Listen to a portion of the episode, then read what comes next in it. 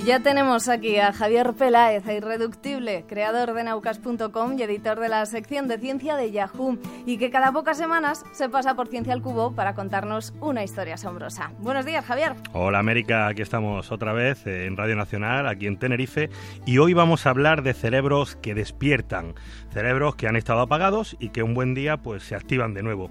Eh, a ti te suena el nombre de Oliver Sacks, ¿verdad? Hombre, sí, sí, es un neurólogo inglés que se ha hecho además muy famoso por eh, sus libros de divulgación en los que cuenta algunas de las experiencias que ha tenido él con sus pacientes. El más conocido es Despertares, que luego además se hizo peli, y La isla de los ciegos también, o El hombre que confundió a su mujer con un sombrero, un imprescindible ese. Exactamente. Pues la historia de hoy la recoge en otro de sus libros, Un antropólogo en, en Marte, y el capítulo pues eh, se titula El último hippie. Eh, vamos a ver, para conocer a nuestro protagonista nos vamos a tener que trasladar a Estados Unidos, a los convulsos años 60, aquella década de intensos movimientos sociales, eh, años de cambios, años de jóvenes melenudos, con aquellos movimientos hippies, y por otro lado, pues incursiones militares como la guerra del Vietnam. Bueno, pues en aquel panorama nos encontramos a Greg, o al menos Greg fue el nombre que Oliver Sacks le dio al paciente en el libro. Para preservar la intimidad, supongo. Pues pues imagino que sí. Bueno, pues en estos años estamos en 1967 y Greg, bueno, pues era un adolescente normal, de buena familia, que vivía en un barrio pues con con sus padres en un acomodado barrio de Queens, en Nueva York. Un chaval que, bueno, pues sacaba buenas notas. Ah, estaba... Un estudiante modelo, ¿no? Exactamente. Bueno, pues poco a poco la personalidad recatada de Greg iba a ir cambiando. Ten en cuenta que la música de aquel tiempo pues le acercaba a la realidad, a la guerra, a las revoluciones. Eh, comenzaban las discusiones políticas con los padres, el debate con sus mm. profesores. Se escapaba por la noche al village eh, para escuchar rock and rock.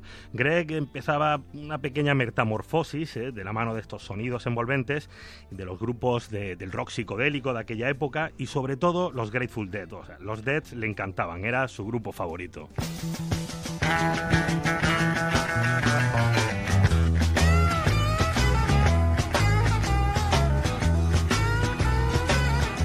Este, este era el ritmo de los Grateful Dead. Eh, cada vez se metía más en problemas en casa, se metía en problemas con los estudios, hasta que finalmente en 1968 abandonó a sus padres, abandonó para marcharse en aquellas furgonetas Volkswagen llenas de colores.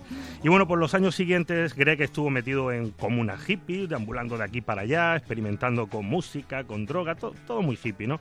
Eh, esa década de los 60. Y lo último que supieron sus padres es que se había metido en una especie de convento de la comunidad Hare Krishna. No, se hizo Hare Krishna. Sí, bueno, por aquel tiempo tampoco era tan extraño. Después de muchos años de desfasar con las drogas, con el LSD, con la psicodelia, con esos movimientos hippies, pues no era demasiado raro que, que el paso siguiente fuese unirse a los mantras de los Krishnas, buscando una paz espiritual. Bueno, es verdad, es verdad. George Harrison terminó por aquella época tocando el sitar, ¿no? Con Ravi Shankar y además pasó casi por las mismas etapas de rock, luego psicodelia y finalmente a ese misticismo oriental y eh, luego a los movimientos al movimiento de los Hare Krishna. Exacto. Bueno, pues aquí entra en escena su padre que en 1975 y después de muchos años sin ver a su hijo se arma de valor coge las maletas y se dirige a ver a, su hijo pues en un templo de Nueva Orleans. Ay Dios, ¿sí qué pasó? Bueno, pues fue todo un shock.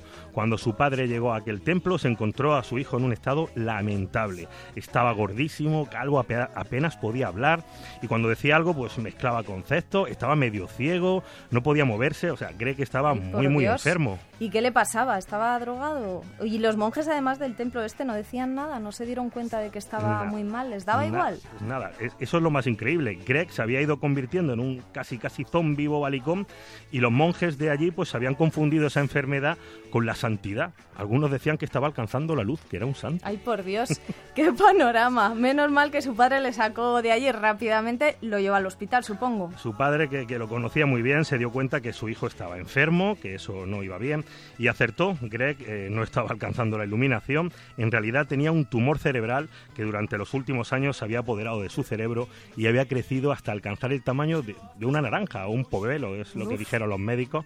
Bueno, por suerte para nuestro protagonista, aquel tumor era benigno, se lo estirparon, sin embargo el daño cerebral ya estaba hecho y bueno, pues se había transformado a Greg en una especie de vegetal viviente, ojos sin vida, expresión inmóvil, sin emociones, no reaccionaba con nada, estaba en una especie de estado catatónico, alejado de cualquier estímulo del mundo exterior. Y aquí es donde aparece Oliver Sacks en la historia, seguro. Sí, aquí viene Oliver Sacks, que conoció a, Greg en abril de 1977 y cuando llegó al, al hospital de William Bridge, pues habían pasado ya dos años de la operación eh, Greg tenía 25 años y aunque su estado había mejorado un poquito, pues la verdad es que apenas era capaz de conectar algunas frases, algunas palabras.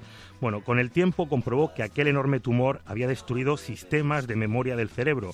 Greg no podía formar nuevos recuerdos.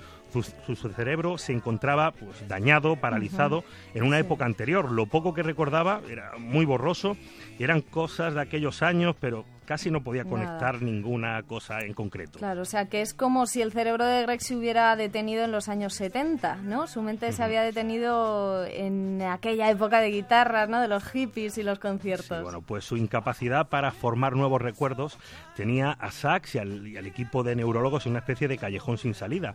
Le intentaban explicar cosas nuevas de aquellos días, del presente, pero al rato Greg se olvidaba, eh, no, no sabía qué hacer, hasta que se les ocurrió una idea.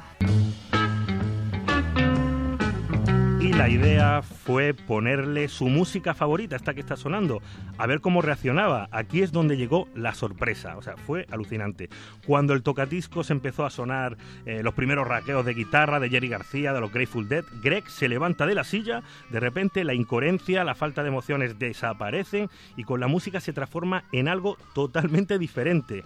O sea, tenías que ver la cara de los doctores y del propio Sax, que en su, en su libro recoge la transformación de Greg en esos segundos. O sea, se levantaba, iba de un lado para otro, movía las manos, empezaba a decir cosas que se acordaba, era literalmente otra persona. Qué fuerte. La música era así como un interruptor, ¿no? Alucinante. ¿Y sabemos de la vida de Greg? ¿Ahora mismo sigue vivo? Bueno, pues una de las últimas cosas que sé de Greg es que a principios de los 90 y antes de que se disolvieran, pues eh, los Grateful Dead pudo ir a uno de sus conciertos acompañado de su padre. Oh. Fue un momento emocionante en su vida y una cosa es que a pesar de que no entendía por qué no estaba tocando el guitarrista Rod Pippen, bueno, pues su padre le explicaba mil veces que Rod Pippen había muerto ya en 1973. Pero Greg, claro, no podía recordarlo y seguía preguntándole por Pippen a los pocos minutos. Madre mía. Bueno, muchas gracias, Javier. Ha sido un placer tenerte con nosotros de nuevo. Eh, aquí nos quedamos, nos vamos con música y nada más apropiado que los Grateful Dead y la canción New New Minglewood Blues. Que la ciencia os acompañe.